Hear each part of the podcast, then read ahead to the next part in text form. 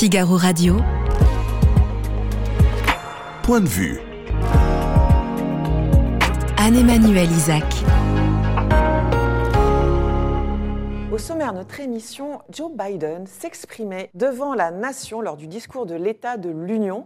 Qu'a-t-il On reviendra sur cette allocution, un moment très important dans l'histoire politique américaine, avec le spécialiste des États-Unis, Jean-Éric Brana. Retraite à 64 ans, ok, mais comment garder son emploi jusqu'à cet âge? C'est la question que se posent beaucoup de Français. Pourquoi les entreprises se séparent-elles des seniors? Sont-ils moins efficaces que les jeunes? Laurence Lego, spécialiste du dialogue social, ancienne de la CFDT, euh, viendra nous éclairer sur ce sujet qui cristallise le débat. Et puis en fin d'émission, je vous emmènerai sur les envoûtantes routes de Samarcande, un voyage fabuleux parmi les 300 œuvres inédites réunies à l'Institut du monde arabe. Sur tous ces sujets, j'attends vos remarques, vos questions. Point de vue, c'est parti.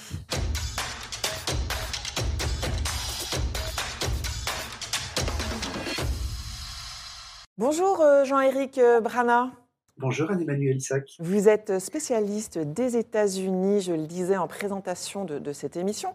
Le président américain a tenu euh, devant le, Congrès le discours de l'État de, l'Union. C'est un discours, euh, ce discours, c'est un moment très officiel hein, euh, dans la vie politique américaine où le président présente son programme de, l'année à venir devant le Congrès, c'est-à-dire devant la Chambre des représentants et devant le, Sénat. Un moment solennel retransmis, c'est ça, à, la télé et à la radio, hein, et très suivi un moment euh, d'autant plus solennel qu'il est inscrit dans la Constitution des États-Unis. Le président doit rendre ce discours euh, de temps en temps, ce qui veut dire une fois par an en, traduction politique. Et c'est vrai que c'est le moment important euh, qui ressemble au discours de, la reine, maintenant du roi en Angleterre, ou dans lequel le gouvernement, l'administration en place, présente son bilan et ce qu'elle compte faire pour l'année à venir. alors, quelques petits éléments factuels. C'est un discours qui a duré combien de temps et dans quelle ambiance euh, il s'est déroulé? Puis après, on rentrera dans, le détail euh, de ce qui a été euh, annoncé par Joe Biden. Alors, dans les détails d'abord, c'était le deuxième pour Joe Biden. La première année du mandat, il avait fait un discours, mais il n'est pas considéré comme un discours de l'Union, mais plutôt comme un discours euh, d'arrivée, de l'intronisation. En moyenne, ces discours durent euh, une heure. Pour euh, Joe Biden, hier soir, c'était une heure et douze minutes. Jusqu'à maintenant, le record était détenu par Donald Trump. C'est donc record battu dans la bagarre qu'il peut y avoir entre les deux hommes. Et le plus court jusqu'à maintenant, c'est Jimmy Carter en 1981 qui avait fait 37 minutes.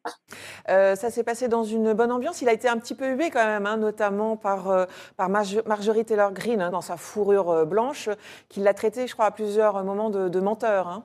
Oui, Marjorie Taylor Greene euh, euh, nous a donné l'habitude maintenant d'être un petit peu dans la radicalité, euh, voire dans l'outrance. On ne traite pas le président des États-Unis de menteur pendant un discours si officiel, comme je disais, qui est inscrit dans la Constitution, mais bon, elle a choisi de le faire c'est son affaire, mais c'est pas très apprécié même dans, ses rangs.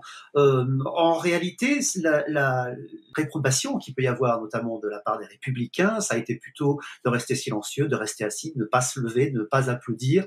Euh, McCarthy avait euh, d'ailleurs dit euh, nous sommes dans une opposition ferme et donc nous tiendrons notre rôle avec dignité, mais euh, sans, euh, sans aller beaucoup plus loin. Donc euh, Marjorie Taylor Greene, c'est un cas à part. Les autres, je dirais, se sont bien tenus, comme ils le font dans un discours de l'Union. Joe Biden était plutôt optimiste hein, lorsqu'il a dressé le, bilan économique. les États-Unis vont globalement mieux sur le plan économique après la crise du Covid?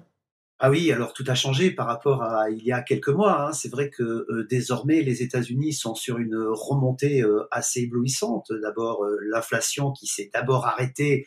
on n'est plus au 8,7 qu'on a pu avoir l'été dernier. Désormais on est à 6,5 et on attend des bons chiffres pour, pour, pendant quelques jours. Euh, la descente devrait continuer, ce qui veut dire que la récession est repoussée à un peu plus tard, voire pas de récession du tout. On reparle de croissance, et on reparle de croissance en même temps avec des résultats du chômage assez exceptionnels, voire très exceptionnels, puisque le chômage est aujourd'hui à 3,4. La dernière fois que ce, résultat avait été atteint, c'était en 1968. C'est le second meilleur résultat depuis 1953, c'est-à-dire la fin de la guerre de Corée.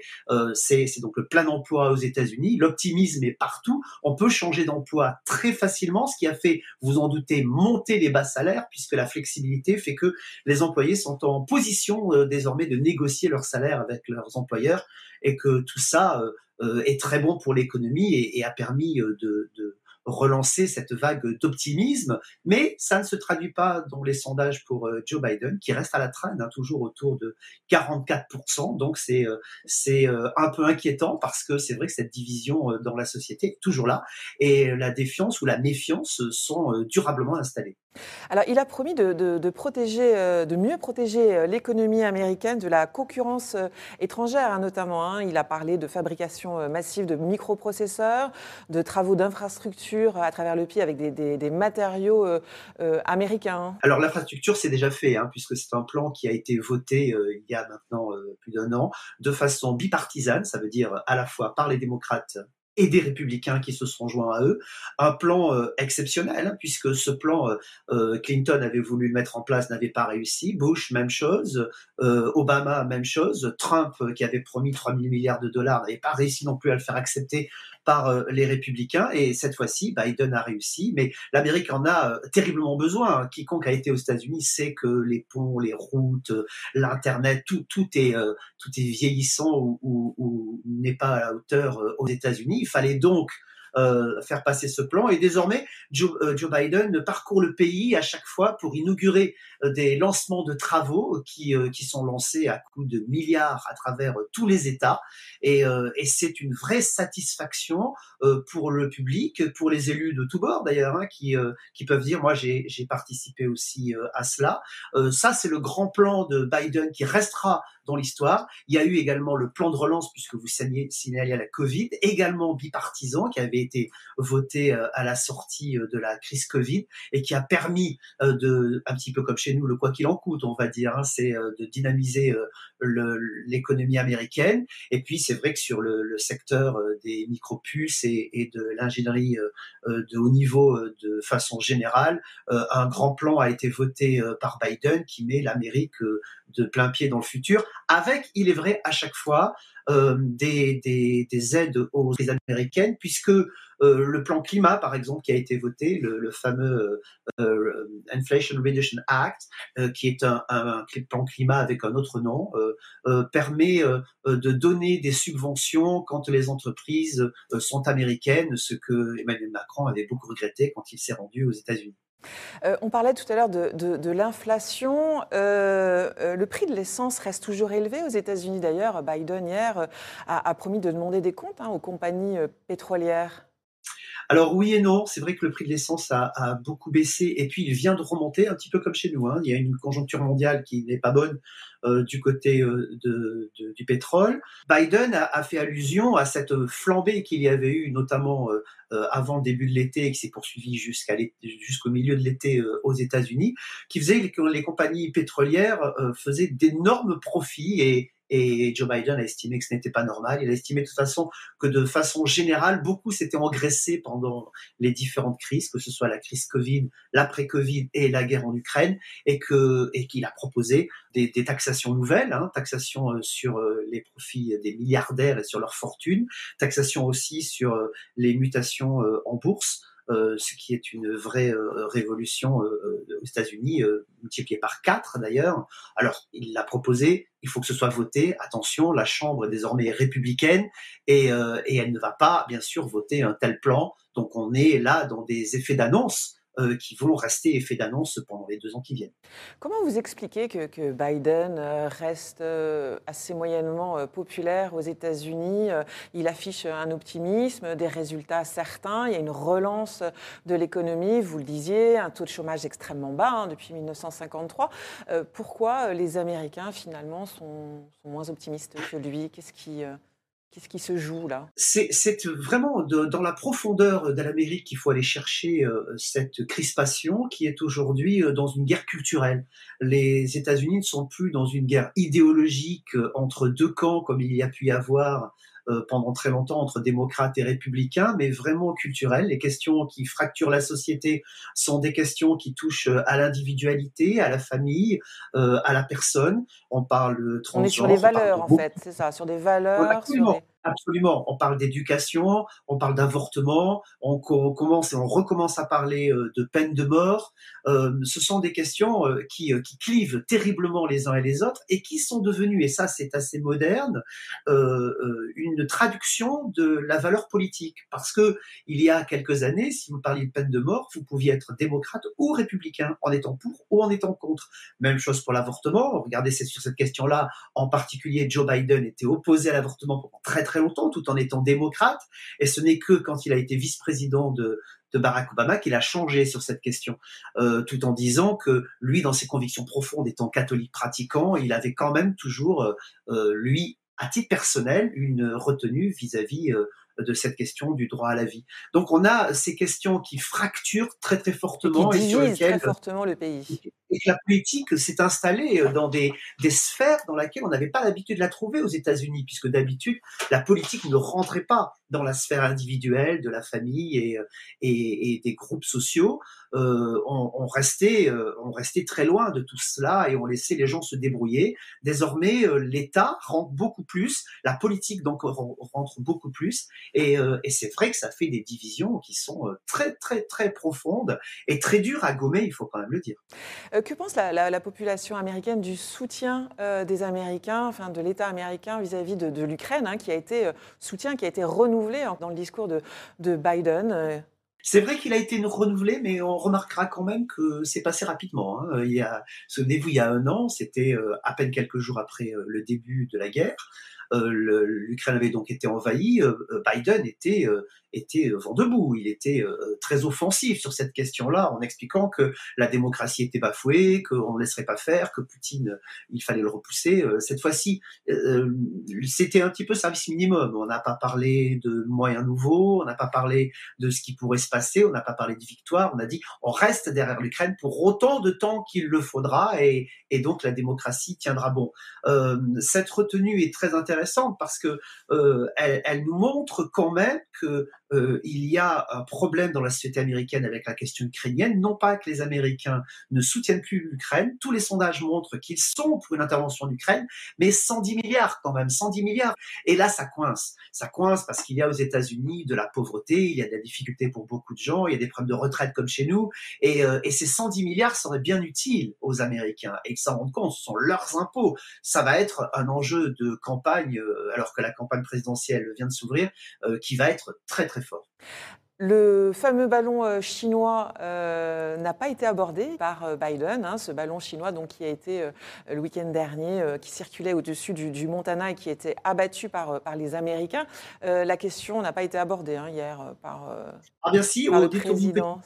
il, a, il, a, quand même dit qu'il se tiendrait face euh, au, à la Chine hein, en, disant euh, euh, on tient bon, je suis là pour la protection des Américains et comme je l'ai fait la semaine dernière. Et donc c'était quand même une, allusion à, à, ce petit ballon qui n'est pas si petit puisqu'il fait la taille de trois bus. Il faisait la taille de trois bus. Et, et, mais c'est vrai qu'il ne s'est pas étendu, sur la question. Ça, ça n'avait pas vraiment de sens d'ailleurs. Euh, là, on peut se dire que d'en faire une question euh, politicienne, c'était pas une très bonne idée de la part de ceux qui l'ont fait euh, pendant ces trois ou quatre jours où, où, cette affaire a duré. Oui, pour vous, euh, la situation était tendue, mais on n'était pas non plus au bord d'une guerre entre Chinois et Américains, c'est ce que vous voulez dire? Non, non, et ça on l'a beaucoup entendu. Hein. C'est vrai que ça a été, c'est une idée qui a circulé, qui a été répétée, euh, euh, instrumentalisée. Non, on n'est pas au bord d'une guerre, euh, croyez-moi. Il y a quand même eu des, des tensions beaucoup plus grandes. Ne serait-ce que quand Nancy Pelosi s'est rendue à Taïwan, les tensions étaient beaucoup plus grandes. Je vous rappelle que la marine chinoise avait commencé à se déployer et qu'il y a eu des manœuvres derrière et que les Chinois étaient beaucoup plus en colère que quand on leur a fait exploser un ballon qui s'est promené au-dessus des États-Unis. Euh, on parle d'une, d'un, on, dit que Biden pourrait se représenter euh, à, la, une nouvelle élection, qu'il se, qu'il se prépare. Quels sont les, signes qui le, qui le démontrent? Eh bien, je ne sais pas, puisque moi, je ne le pense pas. Et je, ne sais, me demande bien pourquoi euh, ça serait pas Vous, vous pensez qu'il ne va pas se représenter? Bah, Moi, je m'en tiens à ses déclarations. Pour l'instant, il a dit si je suis en capacité de le faire, je le ferai. cet homme-là a 80 ans quand même. J'allais effectivement rappeler son âge, 80 ans Bah oui, il en aura 82 au moment de l'élection pour sortir à 86 ans. Restons juste un petit peu sérieux. Euh, il a dit qu'il était un pont pendant sa campagne, un pont entre l'Amérique du passé et l'Amérique du futur. Je crois que Joe Biden est un homme honnête et qu'il connaît ses capacités. Je crois aussi que la technique politicienne veut qu'il reste en paravent parce que imaginez simplement qu'il nous dise, euh, comme tout le monde l'annonce, avant la fin du mois, il serait candidat. Et c'est ce qu'on lit vraiment beaucoup de la, sous la plume de beaucoup d'observateurs et de spécialistes. Mais s'il fait cela, son mandat est terminé. Il, il est terminé parce qu'il est en campagne et donc il va être attaqué tout le temps. Euh, s'il ne se déclare pas, eh bien on ne peut pas déclencher une campagne, mais on n'attaque pas non plus le suivant. Et le suivant, suivez-moi des yeux, il y en a une qui est toute désignée tant que Joe Biden fait entendre, laisse euh, imaginer que, eh ben, on n'attaque pas, et donc elle finit sa formation. Est-ce que le discours euh, a convaincu euh, cette Amérique qui doute? C'est les titres qu'on a donnés à, cette, à cette, interview qu'on fait ensemble Eh bien, figurez-vous que oui, c'était un, très bon discours. Joe Biden n'est pas habitué des très bons discours. N'est pas un très bon orateur Non, non, et, et c'est pas non plus des discours franchement historique comme on a pu en avoir, notamment avec Barack Obama. On a des discours absolument euh, lyriques, fabuleux et qui ont fait euh, sa réputation. Mais, euh, mais c'est un, homme qui, qui est pragmatique. Cette fois-ci, il a fait un, mix des deux. Et surtout, il, a eu cette envolée au moment où il a parlé de, la volonté des républicains de s'attaquer à la sécurité sociale, c'est-à-dire la retraite. Mike Pence, par exemple, veut en faire, veut la privatiser. et, et, donc, il a coupé l'herbe sous les pieds des républicains qui n'avaient pas eu le temps encore de, de faire euh, avancer cette idée et il les a obligés à dire qu'ils ne voulaient pas le faire. C'était bien joué. Il a été un très bon politicien hier, il a été un, un, très bon liseur de discours puisque c'est ce qui s'est passé. Et c'était un discours qui a plu au public américain puisque 72% d'après un sondage d'aujourd'hui euh, disent qu'ils ont aimé ce discours et qu'ils ont aimé le message qui a été envoyé. Merci euh, Jean-Éric Brana pour euh, cet éclairage. Je rappelle le titre de votre dernier ouvrage, Géopolitique des États-Unis, aux éditions PUF. Merci d'avoir été avec nous sur le Figaro. ne bougez pas, quant à nous, on se retrouve avec Laurence Lego. Elle est spécialiste du dialogue social et on parlera de la place des seniors sur le marché du travail. À tout de suite. Figaro Radio. Point de vue. Anne-Emmanuel Isaac. Le maintien dans l'emploi des seniors, le recrutement, mais je pense en particulier au maintien. Mhm. En faisant attention à ce que les caractéristiques des branches professionnelles soient prises en compte. Selon le secteur d'activité, la place, la, part des seniors dans les effectifs n'est évidemment pas la même. Il y a un deuxième temps qui est de faire en sorte que l'emploi des seniors soit un, objet de dialogue social, c'est une demande des partenaires sociaux, un vrai objet de dialogue social au titre du Code du travail, avec euh, un, point d'attention très particulier. Il ne faut pas que les, accords sur l'emploi des seniors soient des accords de départ des seniors de l'entreprise. Alors je pense qu'on doit aller sans doute plus loin et on a des députés de la majorité qui le proposent et donc on aura ce débat. Qui proposent des sanctions financières. Alors, qui proposent dès à présent, si les entreprises ne renseignaient pas cet index, on prévoit une sanction financière. Mais je pense qu'on peut aller plus loin et le débat de la semaine prochaine sera sans doute l'occasion de le faire. Bonjour euh, Laurence Lego, vous êtes la directrice de l'association Dialogue. C'est une association hein, qui œuvre pour promouvoir et faire évoluer le dialogue social dans les entreprises. Vous êtes une ancienne du syndicat de la CFDT, époque François Chérec. Vous y avez été entre 2006 et 2013. C'est bien ça bien enfin, ça. Euh, vous êtes également passé un peu par euh, les cabinets ministériels entre 2013 euh, et 2014. Voilà pour les présentations. C'était donc la troisième journée de mobilisation contre la réforme des retraites. Qu'est-ce qui vous a frappé dans cette journée par rapport aux deux précédentes? Alors, au-delà de la journée, je pense que c'est euh, la forme de la mobilisation qui est euh, tout de même assez singulière. C'est-à-dire? Alors, il est vrai que les retraites euh, génèrent toujours des mobilisations relativement importantes, qu'il y a toujours souvent des refus par rapport aux propositions qui peuvent être faites.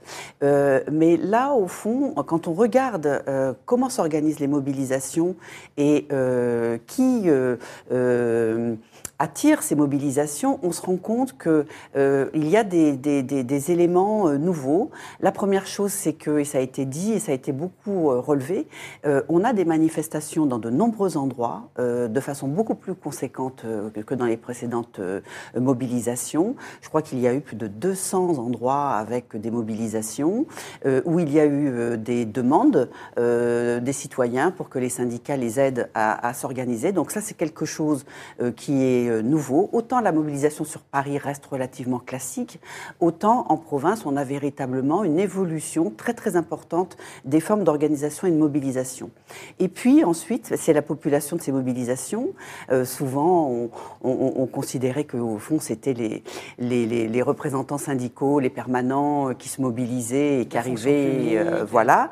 Et là, aujourd'hui, on voit bien que, eh bien justement, ces lieux, tous ces lieux d'expression montrent bien qu'on dépasse très largement euh, le militant syndical euh, à plein temps euh, et qu'on est vraiment là avec des citoyens dans leur diversité et dans leur diversité territoriale, de métiers, géographiques. Et ça, c'est tout de même quelque chose qui est extrêmement Ça, intéressant. C'est signe que euh, la retraite préoccupe donc euh, euh, tous les, les, une grande partie des citoyens, quel que soit finalement leur ancrage territorial, quelle que soit leur sociologie professionnelle. Alors je crois que la retraite préoccupe beaucoup en effet, et puis c'est surtout le travail qui préoccupe beaucoup. Euh, avec une accentuation très forte hein, depuis euh, la, crise du Covid, euh, qui n'est pas à l'origine de ce qu'on connaît aujourd'hui, mais qui a révélé, accentué des, aspirations nouvelles. En quoi la crise du Covid, pour vous, a des conséquences? Parce qu'effectivement, il y a une mobilisation contre la réforme des retraites, mais finalement, on parle de travail, de comment bien travailler, de comment garder son emploi jusqu'à 64 ans. Euh, vous pensez que le Covid a influé donc sur euh, les mentalités? Et comment euh, cette crise a impacté en fait la population? Alors, je crois encore une fois que ça a révélé, accéléré, mais qu'on était déjà dans une, dans une société qui a connu de très très grandes transformations et ces transformations euh, questionnent euh, les salariés, leurs conditions de maintien dans l'emploi, le renouvellement de, leurs compétences. On est tous questionnés. On est dans, des situations apprenantes au quotidien. On pourrait parler du digital. On a aussi la question de l'urgence climatique. Et donc on a vu tout de même nos quotidiens, euh, nos modes de vie, de consommation et les modes de production évoluer de façon très très importante ces dernières années. Et le, au fond, le, Covid est venu euh, accélérer ces transformations, à la fois en mettant de la distance entre les individus, donc ce, ce, digital, cette transformation du travail s'est accélérée, et puis également parce que, en s'éloignant de, de l'entreprise, eh bien au fond, les salariés questionnent euh, l'intérêt euh, de venir sur les lieux de travail, euh, comment optimiser cette présence, est-elle nécessaire, la question à l'autorité, et puis il y a tous ceux qui n'ont pas pu aussi être en télétravail et qui, de fait, ont été dans des conditions très différentes. Et là, on a vu la dualité ou l'éclatement et la, diversité des situations des salariés aujourd'hui. Alors, ce, qui est rejeté majoritairement dans cette réforme de retraite, c'est ce nouvel âge légal, hein, de passer de 62 à 64 ans. Ça fait l'unanimité euh, contre ce, nouvel âge contre, contre lui. Euh, vous expliquez ce, blocage de quelle manière? C'est l'incapacité à se projeter jusqu'à 64 ans surtout? Alors, il, y a plusieurs, euh, il y a plusieurs choses. Je pense que le, aujourd'hui, euh, beaucoup de citoyens considèrent que réformer n'est pas illégitime. Euh, les gens ont compris qu'on avait une durée de vie plus longue. De, plus en plus longue, en, meilleure, santé aussi. En meilleure santé, et que donc, de fait, la question de l'activité faisait partie de cette nouvelle dynamique. On peut dire aussi que les temps de vie ont changé, c'est-à-dire que auparavant, les gens faisaient faisaient euh, euh, des études au même moment, se mariaient au même moment, faisaient des enfants au même moment. On voit bien aujourd'hui autour de nous que euh, si vous prenez une personne de 50 ans, elle peut être très récemment parent, elle peut aussi s'être séparée ou avoir eu d'autres d'autres événements qui font qu'il n'y a plus de temps collectif sur la façon dont on vit. Et donc, les gens ont compris ça. Et donc, dans, les âges sont de moins en moins marquants par rapport à, au, schéma précédent. Au, schéma, au schéma précédent. Voilà, il y a vraiment une diversification pour les mêmes âges. Donc, les gens ont compris. Je crois que le, le fait de vouloir réformer n'est pas, n'est pas remis en question. La, difficulté euh, dans, le processus euh, qu'on a pu voir se mettre en place et la façon dont la réforme et les discussions se sont menées, c'est peut-être que euh, sortant d'une situation comme on a connu euh, et sortant d'une période où les gens se sont sentis vulnérables à la fois euh, avec cette question du Covid, vulnérables aussi parce qu'on a ce besoin de transition énergétique qui, qui, qui arrive d'une façon très accélérée. donc on sait tous que nos compétences, on a déjà une difficulté de, confiance dans nos compétences. Et en plus est arrivée cette, euh, cette réforme qui, euh, après une période où le travail était questionné, mais sans parler justement de ces nouvelles conditions de travail. On peut dire que la campagne électorale euh, euh, a très peu, quels que soient les candidats, hein, a très peu amené euh, sur la table les débats de ces nouvelles formes d'emploi, des, nouvelles aspirations des salariés, mais aussi des nouveaux besoins des entreprises, de cette tension sur le marché du travail, de ce besoin de renouvellement des compétences. Donc, je dirais qu'on on sortait à peine de cette période de forte tension et euh, très vite, cette question euh, de la réforme de la retraite est arrivée, et uniquement euh, par le biais du paramétrique et d'un seul paramètre, ce qui est une, une, différence par rapport aux autres réformes. Un seul des paramètres est mobilisé, et c'est celui de l'âge, du fameux âge pivot et de la durée du travail évidemment, euh, les gens euh, euh, ont l'impression d'être dans une forme d'impuissance en se demandant, non pas si, certains souhaitent continuer à travailler, mais je pense qu'ils ne se sentent pas en maîtrise des conditions qui leur donnerait la possibilité de rester sur le marché du travail dans de bonnes conditions. Et je crois que c'est ça, ce sujet-là, qui fait que les gens, en fait, se sentent concernés presque au-delà de ceux qui sont véritablement concernés, en fait, vous dites par cette euh, réforme. Que, finalement, euh, le, la, politique, le pouvoir politique a, euh, organisé enfin, une réforme un peu du temps d'avant, sans prendre en considération le temps actuel des gens, passés par cette crise du Covid, passés par cette crise du, du schéma, enfin, du changement climatique ce qui chamboule les vies, tout ça n'a pas été pris en considération et on a plaqué finalement, on a organisé un peu une réforme un peu du, le temps d'avant finalement. Il y a une sorte de un réel décalage entre euh, l'aspiration politique et, sociétale. Hein, alors il y a un décalage et puis il y a, alors on, comprend bien hein, la question budgétaire euh, qui, est, qui, est, très très importante, euh, la question de l'endettement. mais souvenez-vous, avant le Covid, nous nous sommes quittés sur une réforme systémique où justement l'ensemble des acteurs et, les acteurs du gouvernement actuel nous expliquaient que justement les carrières se faisaient de façon tout à fait différente, que les gens changeaient d'emploi, ne restaient plus dans la même entreprise, qu'au fond, dès qu'on est un peu mobile sur le marché du travail, on perd souvent, puisqu'on peut changer de régime, enfin tout ça est un peu compliqué.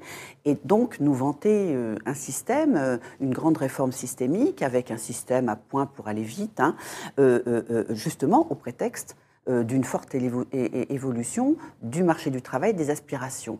Et puis il y a ce Covid qui au fond accentue encore cet aspect-là et on se retrouve, euh, euh, pour des raisons encore une fois de dette économique, obligé d'aller très vite. Et du coup on revient à une réforme paramétrique euh, qui, qui est un peu, en effet une réforme du monde d'avant, c'est-à-dire vous êtes sur le marché du travail un certain temps, ben, vous restez trois ans un an de plus, deux ans de plus dans l'entreprise. Oui, mais encore faut-il euh, être déjà dans une entreprise qui me le permet, puisqu'aujourd'hui, encore une fois, les parcours professionnels changent. Et puis, euh, encore faut-il que les entreprises aient envie de me garder et que j'arrive moi-même. Je, pense que les gens ont, une, insécurité personnelle. On, sent tous que la question, même quand on a envie, la question de nos compétences aujourd'hui, nécessite véritablement euh, euh, une dynamique qui n'était pas celle d'hier. Les choses vont très vite. Il y a des freins culturels à, ne pas, en France à ne pas garder des seniors. On, les trouve, euh, c'est toujours assez négatif. Ils sont trop, ils sont, alors au-delà d'être vieux, ils sont trop chers, soi-disant. Ils sont pas, ils sont pas assez agiles. Alors il y a une dimension culturelle et historique. On regarde souvent euh, la question des retraites euh, euh, en comparaison européenne.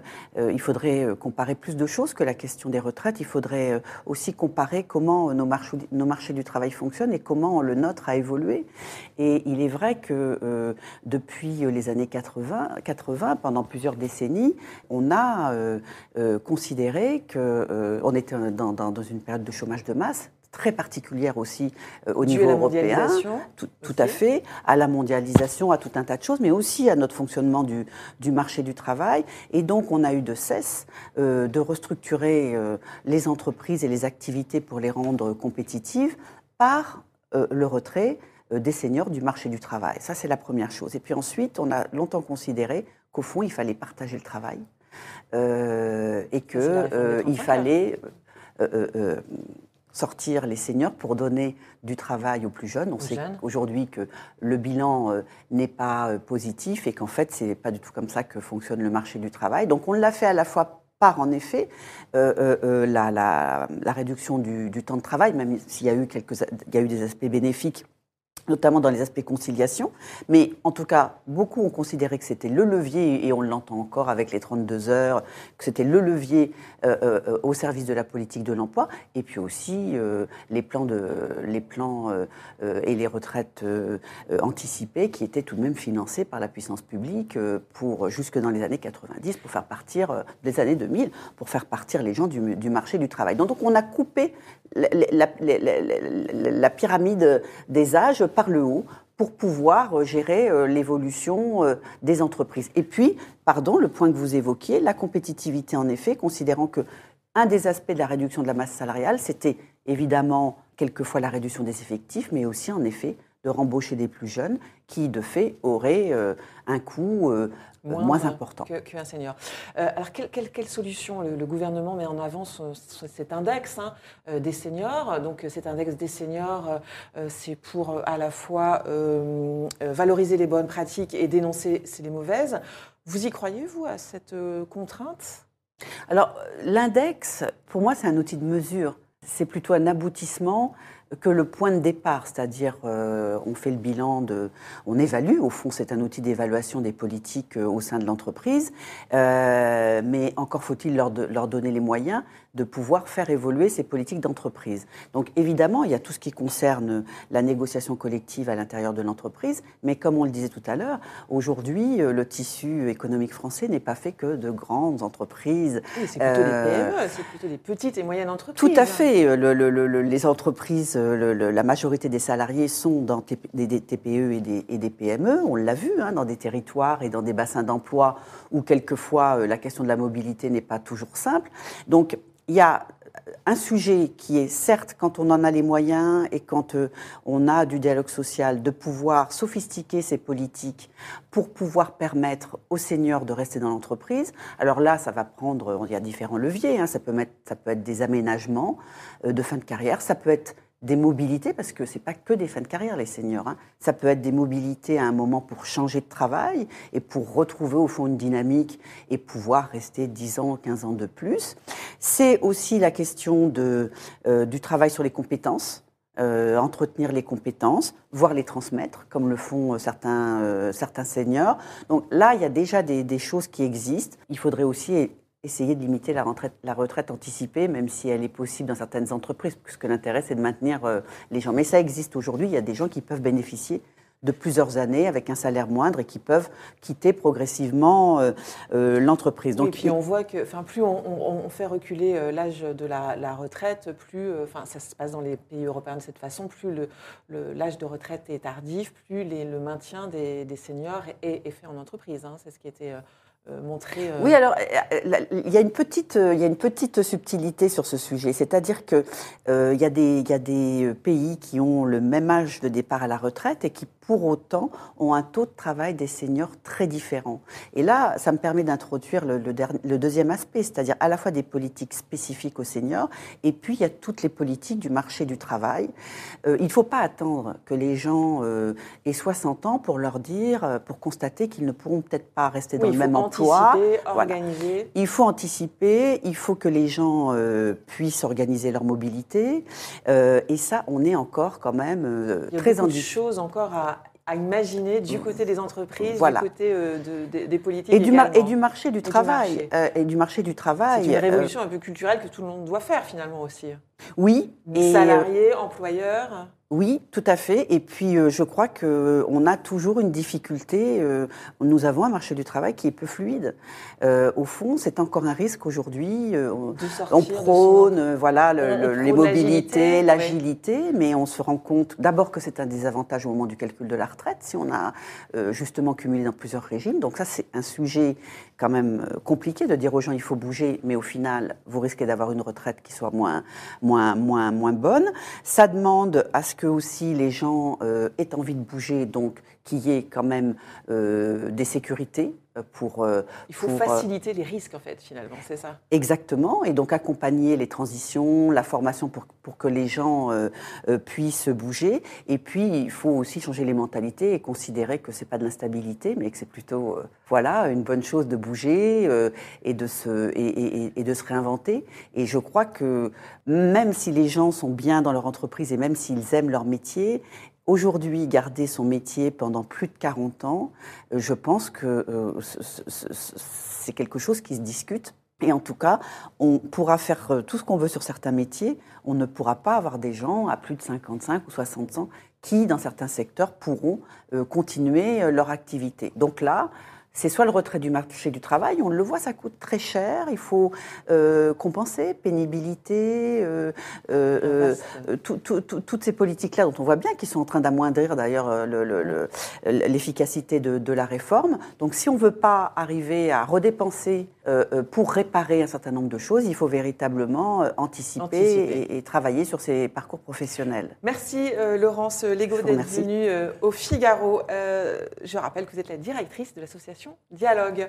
Ne Merci. bougez pas, dans un instant, on se retrouve avec Yafa Assouline, c'est la commissaire générale de l'exposition sur les routes de Samarcande, une très très belle exposition qui se tient actuellement à l'Institut du monde arabe. À tout de suite.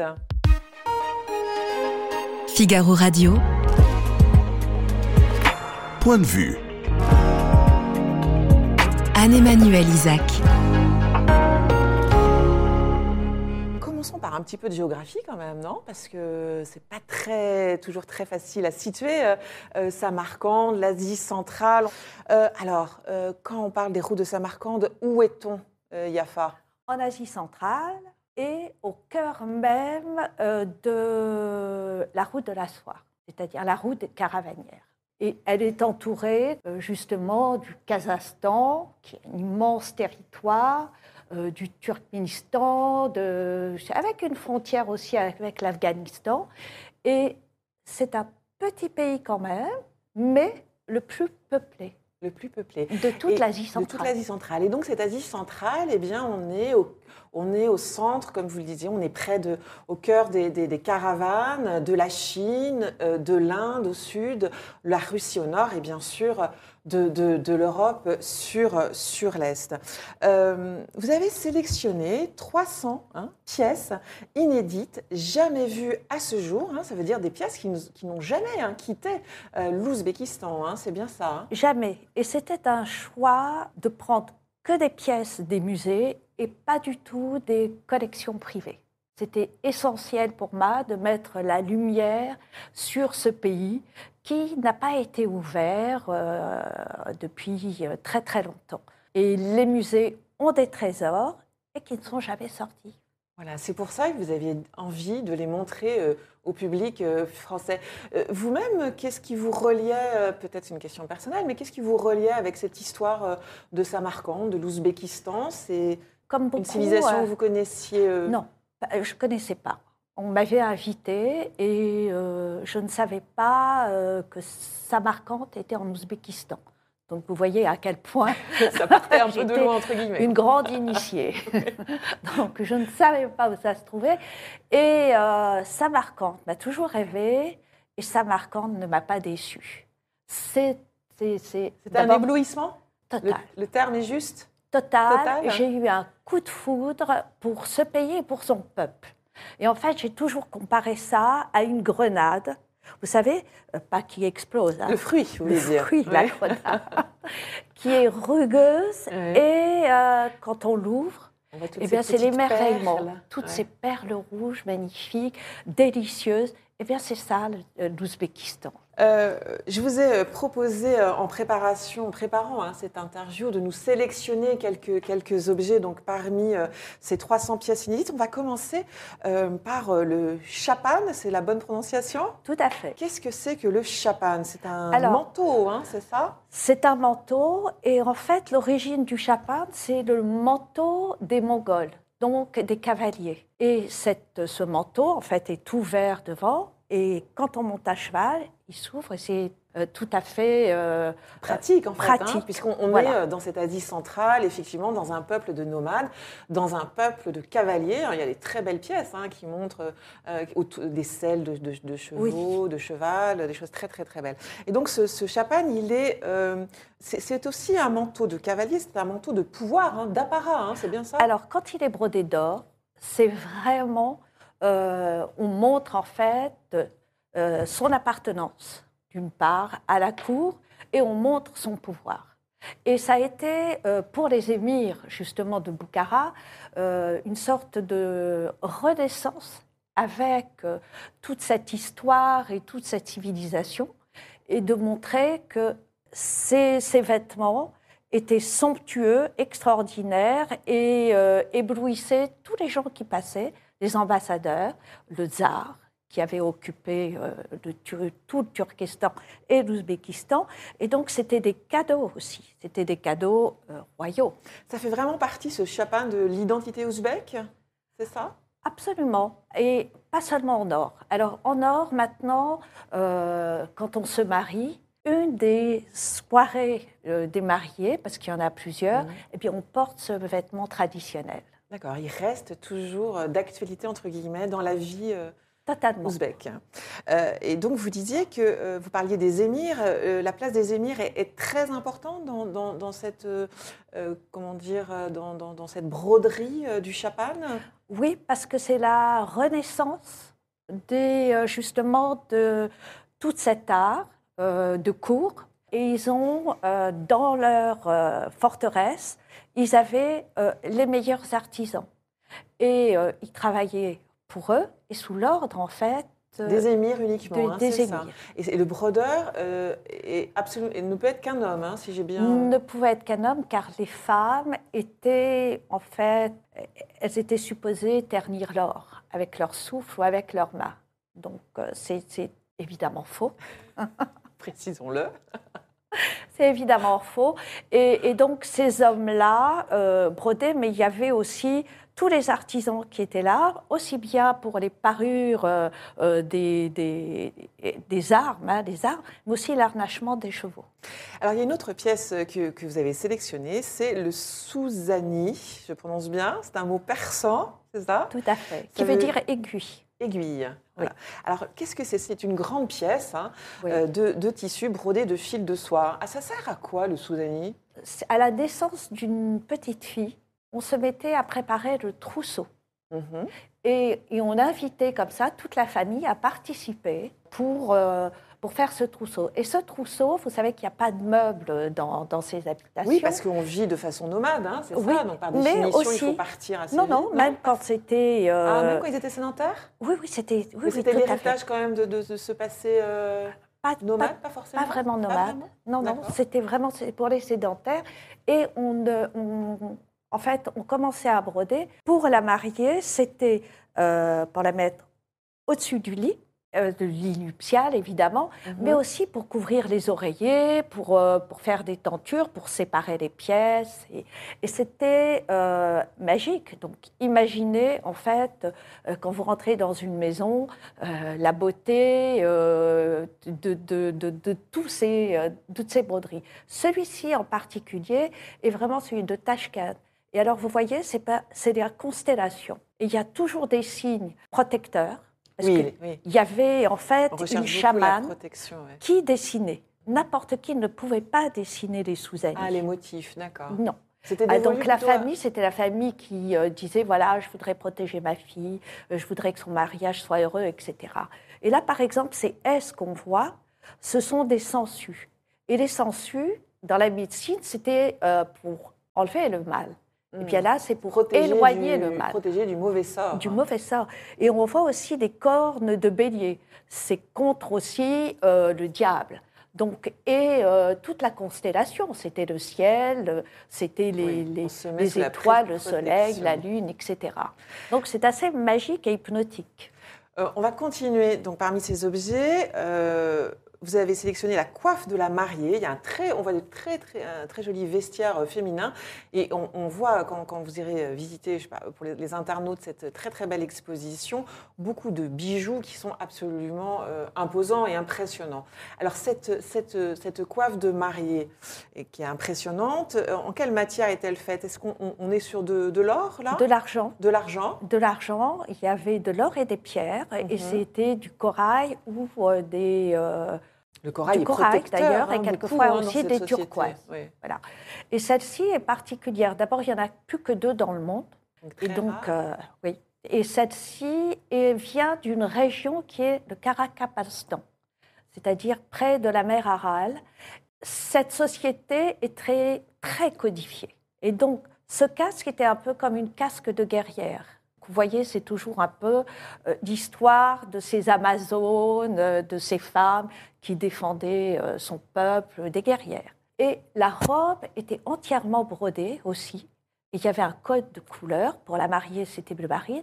C'était entièrement brodé et c'était en fait comme une carapace qui protégeait aussi contre le mauvais sort. Toujours, Donc, euh, oui. Tout, tout- tout au long de l'exposition, on voit euh, effectivement cette protection contre le mauvais sort. J'ai vu des alors, boucles d'oreilles, colliers, j'ai un petit doute, avec des canines, hein, c'est ça, de loup, euh, qui étaient fait. protectrices. On retrouve Oui, les mêmes euh, éléments. Je voudrais qu'on parle aussi, parce que le temps passe très très rapidement, de peinture. Hein, vous avez sélectionné euh, pour cette exposition quelques peintures. Ce sont des peintures euh, qui sont euh, russes, hein, c'est ça Parce que C'est de l'avant-garde russe des années 20, D'accord. 1900, des années 20. Et je dois vous dire que c'est euh, un monsieur qui s'appelle Igor Savitsky qui a sauvé euh, cette, euh, toutes ces peintures. Et il a réuni la deuxième plus grande collection au monde après les Russes, d'avant-garde russe. Donc, et ça se trouve à Noukous, près de la mer Aral. Et c'est éblouissant parce que ces, ces peintres russes ont découvert, comme Matisse avait découvert euh, Tanger ou Delacroix, etc. Oui, on Eh va bien, revoir la simplement- première peinture, parce que vous parlez de Matisse, on retrouve exactement les peintures, enfin les, les couleurs et les fait. codes quand, quand Matisse. euh, Mais vous euh, voyez, c'est découvre des. Souzani, c'est c'est- c'est totalement. euh, c'est Matisse qui s'est inspiré de, ce, de, ce, de, de ces merveilles aussi, car il est allé en Russie et il a vu tout ça. Mm. Donc, c'est c'est, euh, et l'autre peinture, c'est une scène de vie, avec des ânes, des chameaux, euh, à Samarcande. Et, et vous voyez que les hommes portent la couleur, en fait, comme, euh, comme les femmes.